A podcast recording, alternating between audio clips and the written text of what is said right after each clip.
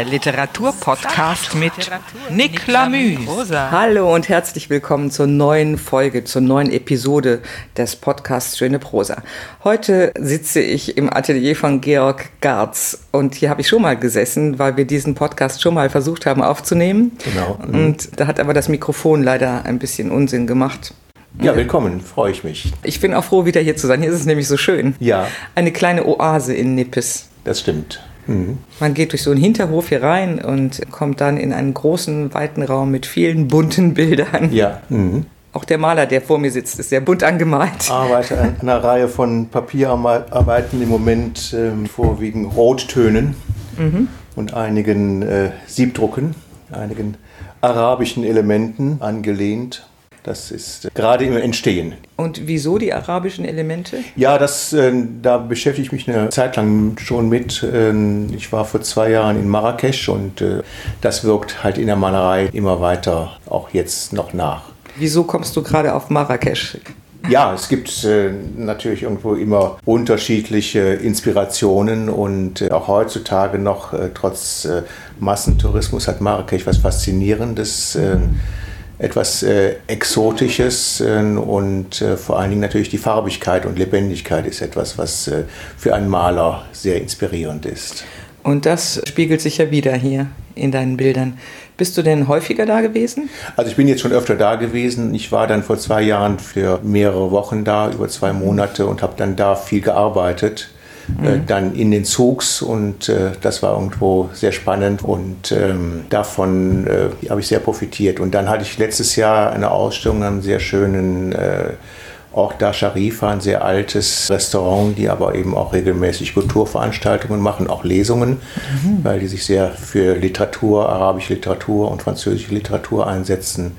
Also kulturell ist äh, Marrakesch insgesamt schon sehr spannend.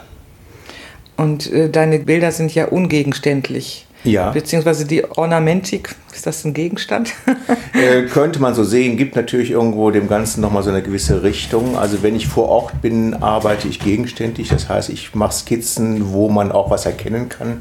Aha. Und daraus entwickeln sich dann hier mehr die abstrakteren Formen. Mhm. Also die Kringel, die da sind, äh, mhm. kann man sich zum Beispiel vorstellen als das, was man so in den Zug sieht, da wo die Wolle gefärbt wird. Dann hängen die, die Wolle zum Trocknen so in diese Gänge und dann hat man irgendwo diese ganzen Knäuel so ähnlich mhm. wie da hängen. Und äh, im Grunde ist es auch so, diese ganzen Teppiche und Stoffe, die da hängen, das ist jetzt hier in einer abstrakten Art und Weise so übereinander gelagert. Mhm.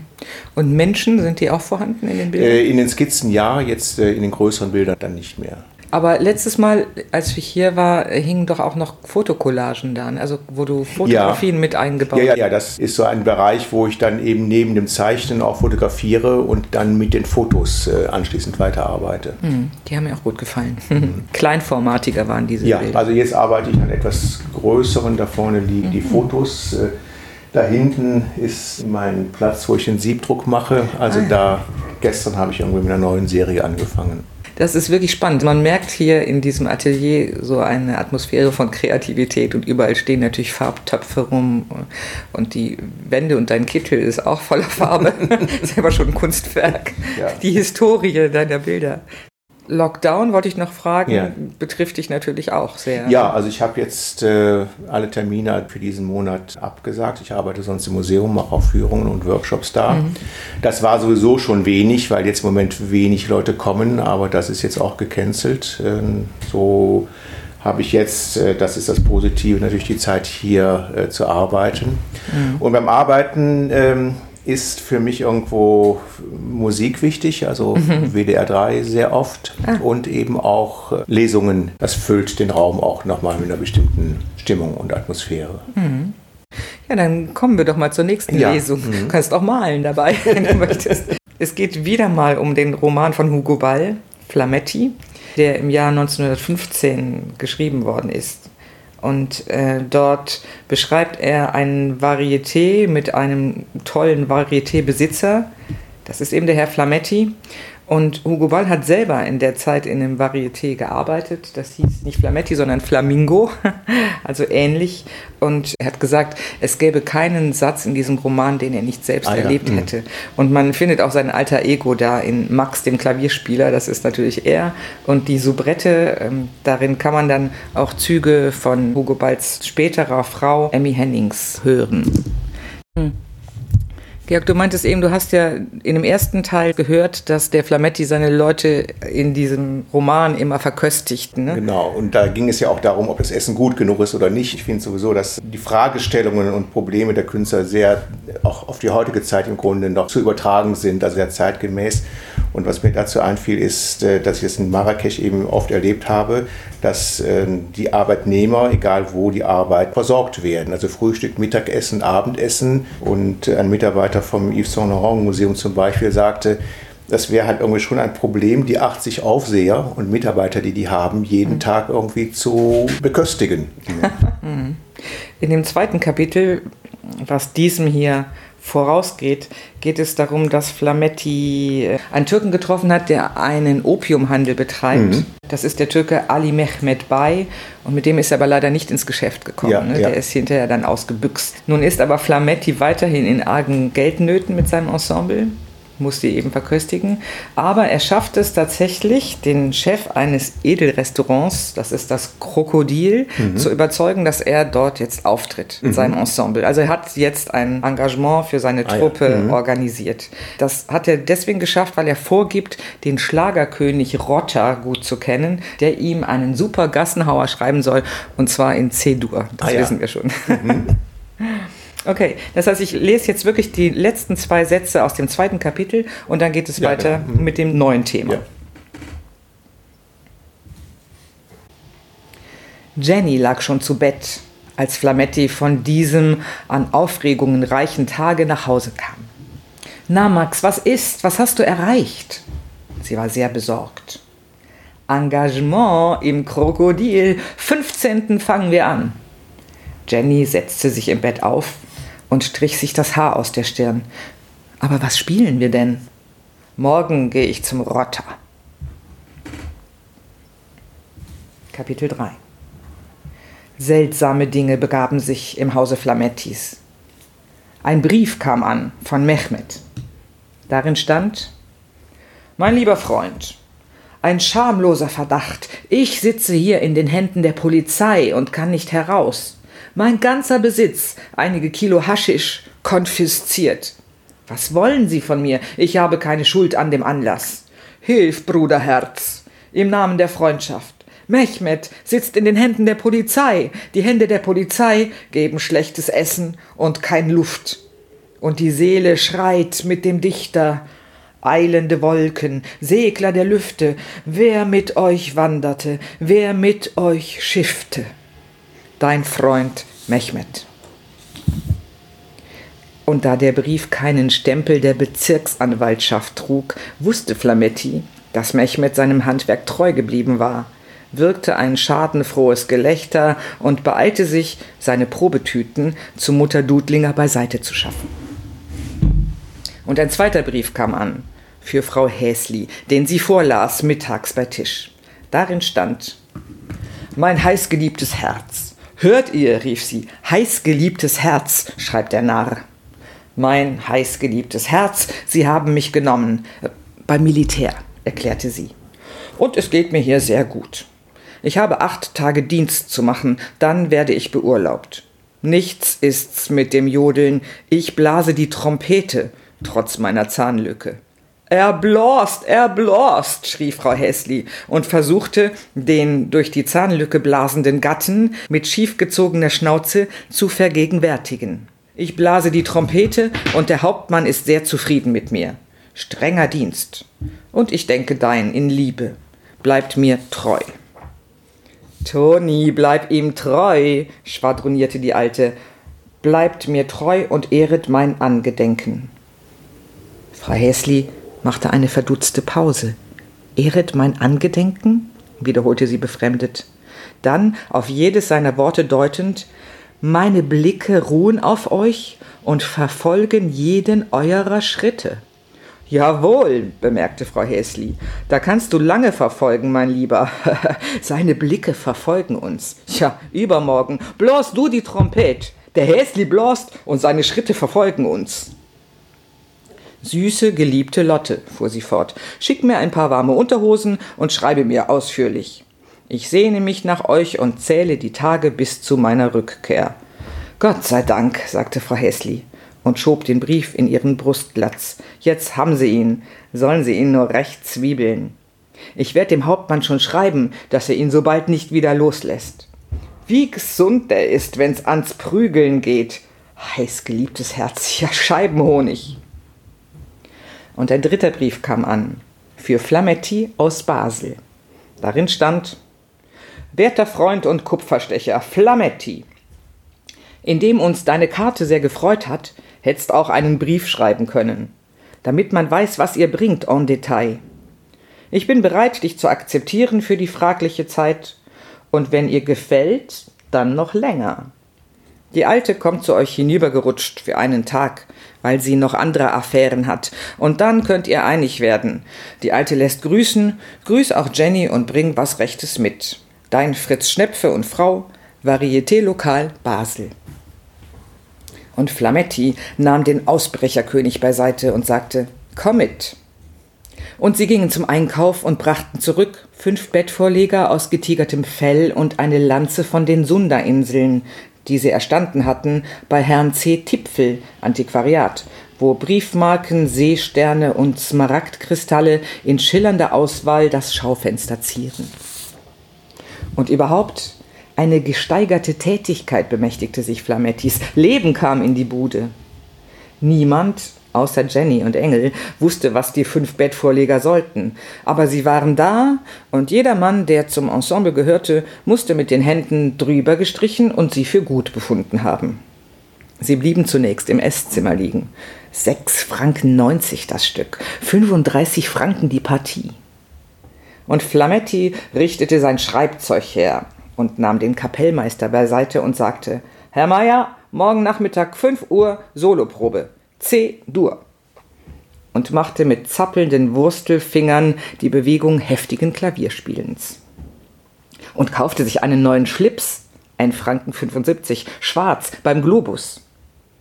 Und der Herr Coiffeur Vögeli kam zu Besuch eines Nachmittags und man servierte ihm im Schlafzimmer Wein und Fräulein Rosa musste ihn unterhalten, weil Jenny Mama keine Zeit hatte, sondern roten Biber einkaufen gehen musste um aus den Bettvorlegern durch Aufnähen der Felle auf den roten Biber Kostüme zu fertigen, von wilder, unerhörter Farbenpracht.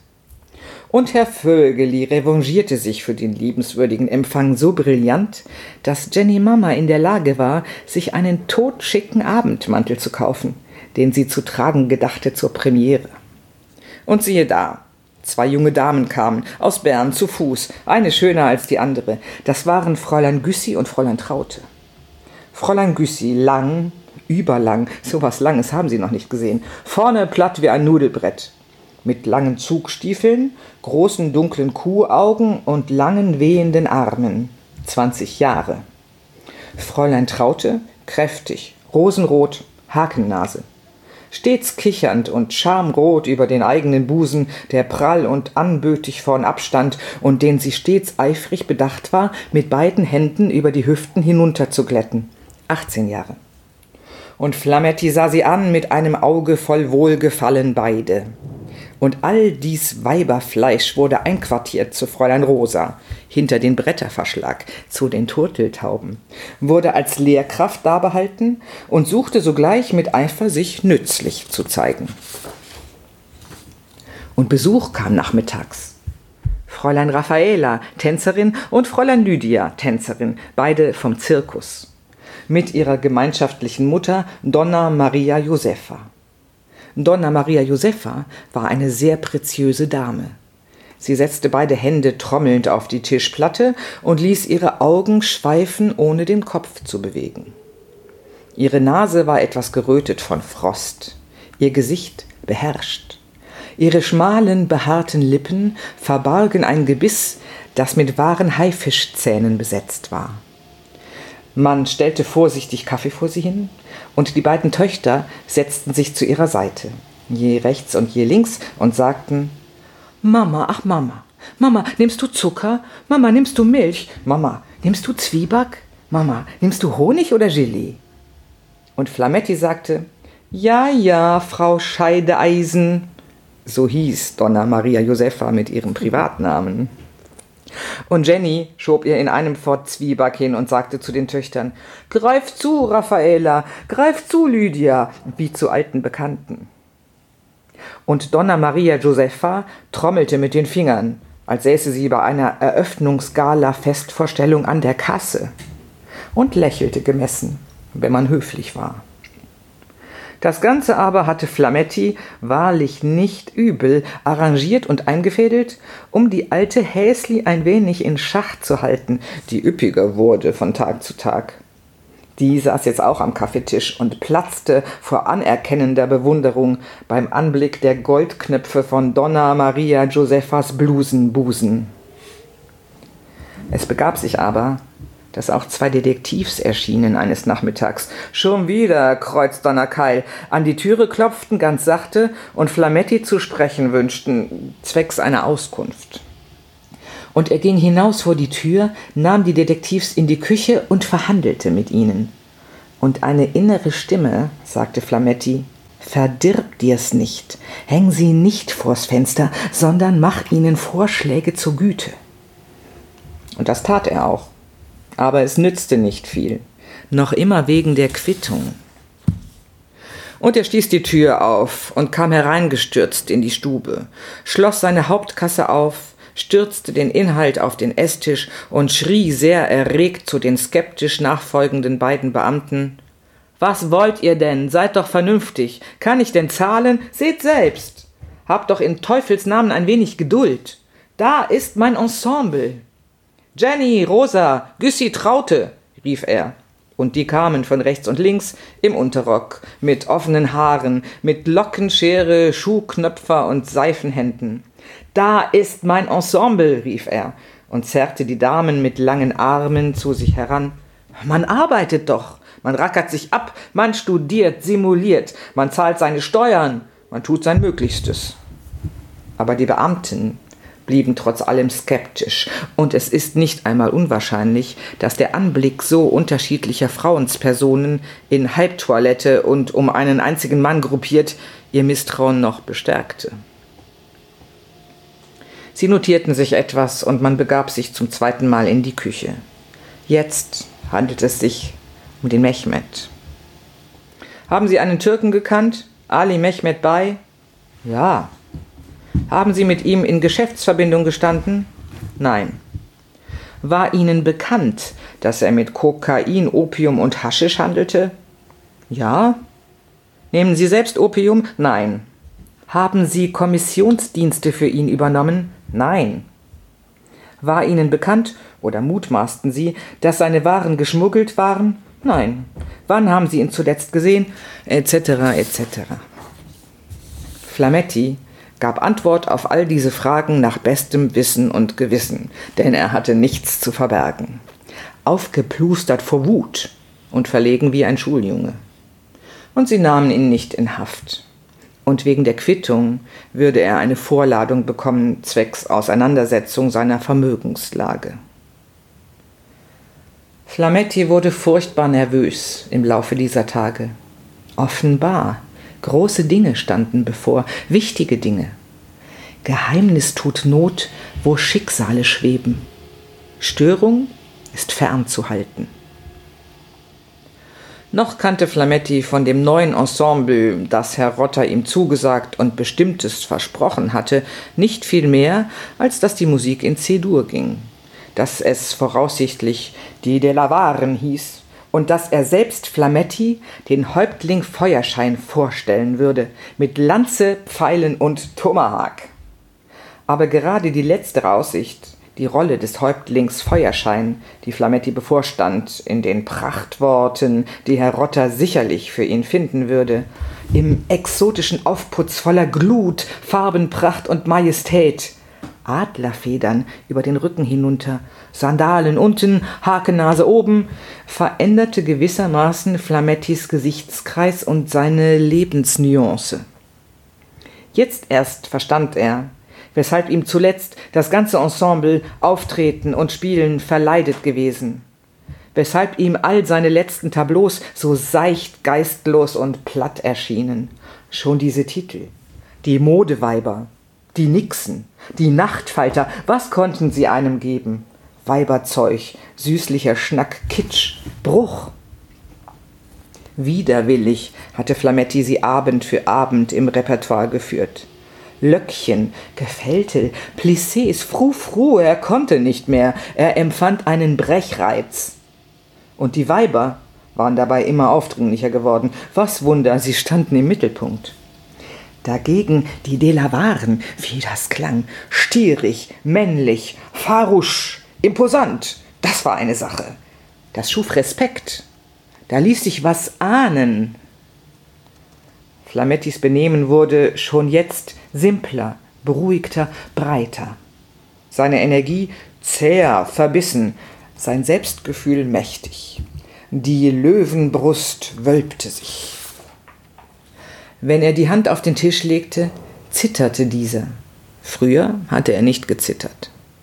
Wo Flametti hingriff, wuchs jetzt kein Gras mehr. Wen Flametti ansah, zuckte zusammen und erbleichte. Er ließ im Geist seine Freunde Revue passieren und beschloss zu lieben und zu hassen nur noch tödlich. Früher hatte er mit sich reden lassen. Er beschloss, alle minderen Qualitäten aus seiner Gepflogenheit auszumerzen beschloss, seine Gastfreundschaft auszudehnen und selbstverständlicher zu gestalten. Beschloss, mehr zu sitzen, zu liegen, weniger Aufregung, mehr Schwere und Weihe. Seine Leidenschaft für Narkotika und für Alkohol solle befestigt werden. Opium sehr gut, Feuerfressen sehr gut, das passte. Und er beschloss, die Feuernummer von nun an wieder öfter und mit mehr Finsternis in der Geste zum Vortrag zu bringen nicht so viel Anpassung, mehr Würde, Magie, nicht so viele Worte, mehr lautlose Tat.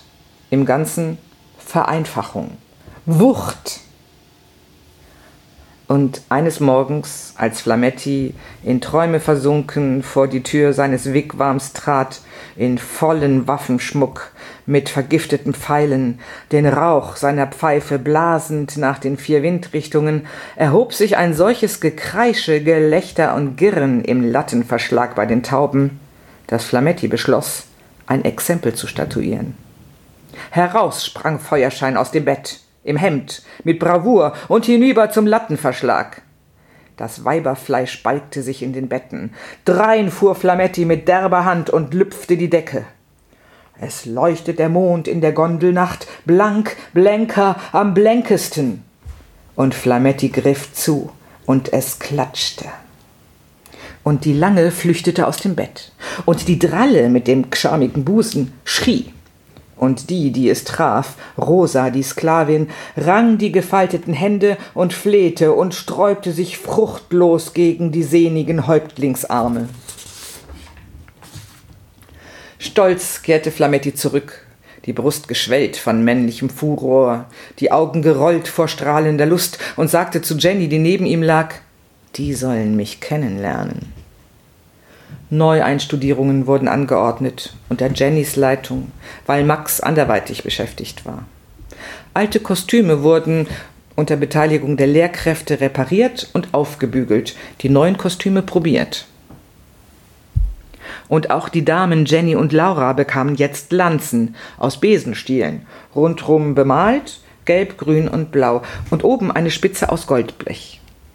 Und damit auch das übrige Ensemble nicht müßig ging, hatten Engel und Bobby Beleuchtungsproben mit bengalischem Rot, wozu sie die Pfanne und Pulver besorgen mussten. Herr Arista studierte ein neues Lied. Nur immer raus damit, nur immer raus damit, wozu haben wir es denn? Ja, ja. Was sich auf seinen Busen bezog. Auch die Häslis hatten für ein neues Programm zu sorgen und studierten mit dem Pianisten das interessante Terzett Schakal Schakal Traudinett. das Frau Häsli ausgesucht hatte, an dem sich aber nach seiner Rückkehr vom Dienst auch Herr Häsli beteiligen sollte.